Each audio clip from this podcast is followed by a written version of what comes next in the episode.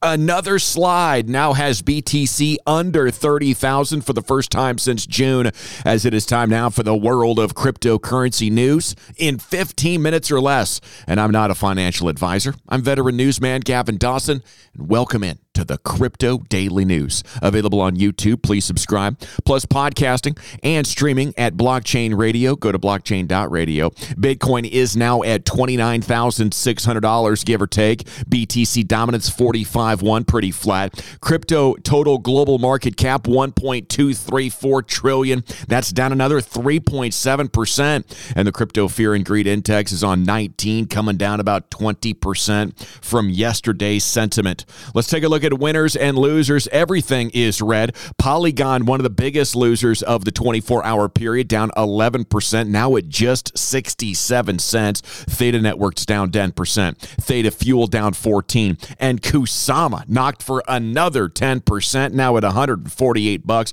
Oh, KuCoin is down as well, 10% to 854, way down from last week's rally. Winners, Leo token is managing to snag 7%. They're at $3.17. Quant's up 2.7, and Ecomi has managed to gain 1.5%. Okay, time now for some crypto news you can use right here in the CDN. And yeah, we are under 30 from a point just one week ago where Bitcoin was attempting to climb over 34. It has lost $4,000 plus over the course of the week, dropping 15 hundo pretty rapidly Monday night. The market cap of BTC is now at $560 billion.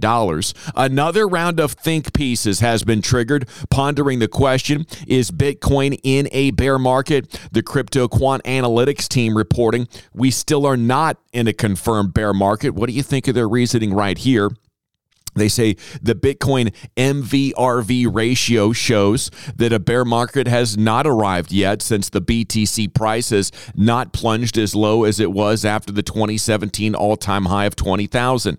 MVRV stands for market value to realized value ratio. It shows the ratio of the market cap value of an asset to its realized capitalization.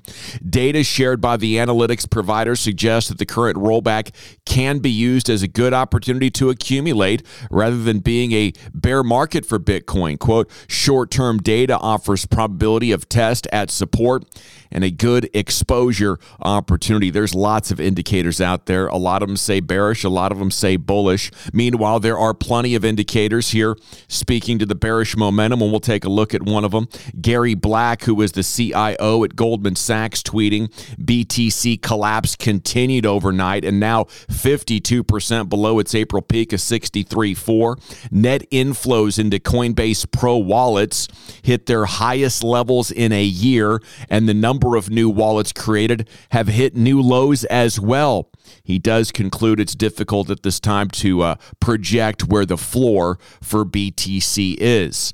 Now, on the other side, is this a point of maximum financial opportunity? Is the question at ambcrypto.com, aggregating a number of opinions about how amazing the opportunity to buy Bitcoin at half its all time high is. Sure, it, it could get better, but do you want to risk missing out on a buying uh, opportunity at half their all time highs before uh, even seeing mainstream adoption? They start at the absolute top of the investment power pyramid with a quote from Warren Buffett Be fearful when others are greedy, and be greedy when others are fearful. They then go to crypto analyst Kaleo, who recently told his followers. If you don't believe Bitcoin is dead, this is called opportunity.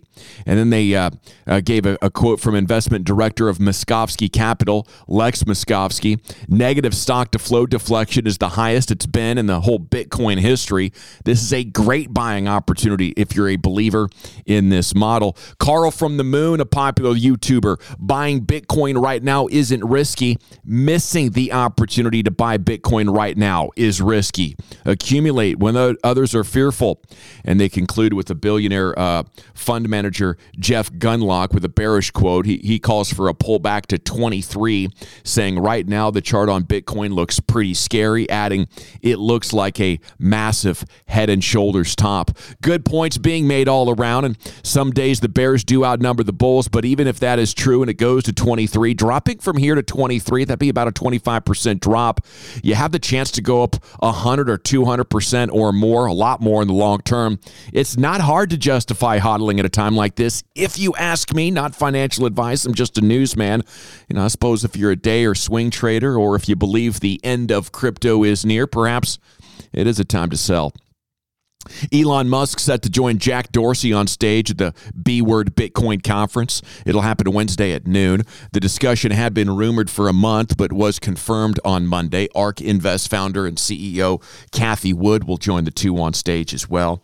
Other presenters at the conference include Steve Lee and Connor Okas from Square Crypto, Hong Fang from OKCoin, Philip Gradwell from Chainalysis, Dr. Neha Narula from the MIT Digital Currency Initiative, Adam Back from Blockstream, and Sam Corr from ARK Invest.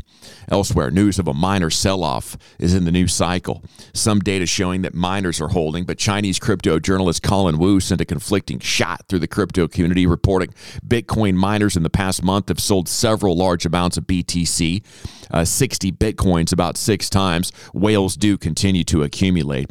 Meanwhile, one of the longest running rich families in the world has quadrupled their exposure to Bitcoin since April. Rothschild Investment Corp confirming in a filing with the SEC they have 141 1,000 shares of Grayscale Bitcoin Trust. They've also invested into the Grayscale Ethereum Trust. On Monday, ARK Invest did purchase a reported 310,000 GBTC shares of its own, bringing the combined holdings to 8.81 million or 0.5% of its portfolio. Polygon News announcement yesterday they're launching a new NFT and gaming arm. There are currently over 100,000 people gaming on the Polygon network, enjoying games such as uh, Aavegotchi, Zed Run, Mega Cryptopolis, plus metaverse projects like Decentraland and Sandbox. The announcement comes along with three stated objectives. Number one, to further establish itself as the go to de facto gaming platform for decentralized games. The second is to build a brand that will be recognized and help attract clients. And the third is establish itself as a go to platform that can attract IP developers and large Web 2 devs who are looking to make the move to Web 3. The NFT studio will focus on attracting brands and celebrities that want to build out their own NFT businesses. Okay, U.S. government news. It appears they are now offering a crypto bounty for news that leads to the arrest of those posing a digital threat to America, specifically $10 million worth of BTC for actionable intelligence regarding cyber attacks orchestrated by foreign governments, commensurate with the seriousness with which we view these cyber threats. The Rewards for Justice program has set up a dark web tips reporting channel to protect the safety and security of potential sources. Elsewhere, Jackson, Tennessee is the latest city to consider cryptocurrency payments for city employees. Yahoo Finance was first to break it. Uh, they say they want to give Jackson an edge by adopting more crypto friendly policies. The mayor saying on Twitter that the dollar would be worthless due to inflation and Bitcoin is the answer. Uh, Mayor Conger is taking notes from Miami Mayor Francis Suarez, who said that the Florida city plans to welcome Bitcoin miners with open arms. That comes as China has been leveling new restrictions on crypto. In addition, Suarez says he's looking uh, to lower energy prices in order to attract crypto miners, and he wants to put in place new enterprise zones where Bitcoin operations will enjoy lower tax rates. Okay, a little sports crypto news. Three U.S. senators wrote to the country's Olympic and Paralympic Committee to urge it to forbid American athletes from receiving or using digital yuan during the Beijing Olympics in 2022 due to privacy concerns. In the joint letter, Senators Marsha Blackburn, Roger Wicker, and Cynthia Lummis wrote the digital yuan is entirely controlled by the People's Bank of China, adding that the details of what and where someone used the currency could be tracked and traced by the central bank. Senators warned that the digital yuan would be used as a tool to surveil the Chinese and also visitors. Many Chinese experts predict that the 2022 Winter Olympic Games will usher in the official launch of the digital yuan. Developments focused on the event have been ongoing since last year. Okay, Neighborhood Watch, where we look at what top tubers and tweeters are saying. How, how strong are your diamond hands is the question here. Van Eck's director of digital asset strategy, Gabor Gurbacs, posting a Twitter poll. Would you hold Bitcoin if it crashed 90% from 30K to under three? 68% of voters said yes, they would. 21% said no. And 11% said they were not sure. Hey, cheers to you if you'd hold, and cheers to you for checking out the podcast. Cold beer coming right up. Have a good one. Remember, none of the preceding messages financial advice. And whether you're listening on YouTube, podcast, or streaming at blockchain.radio, thanks for making us part of your day. Until tomorrow, for the GD Crypto News team covering the world of crypto one Satoshi at a time, I'm Gavin Dawson. At ease.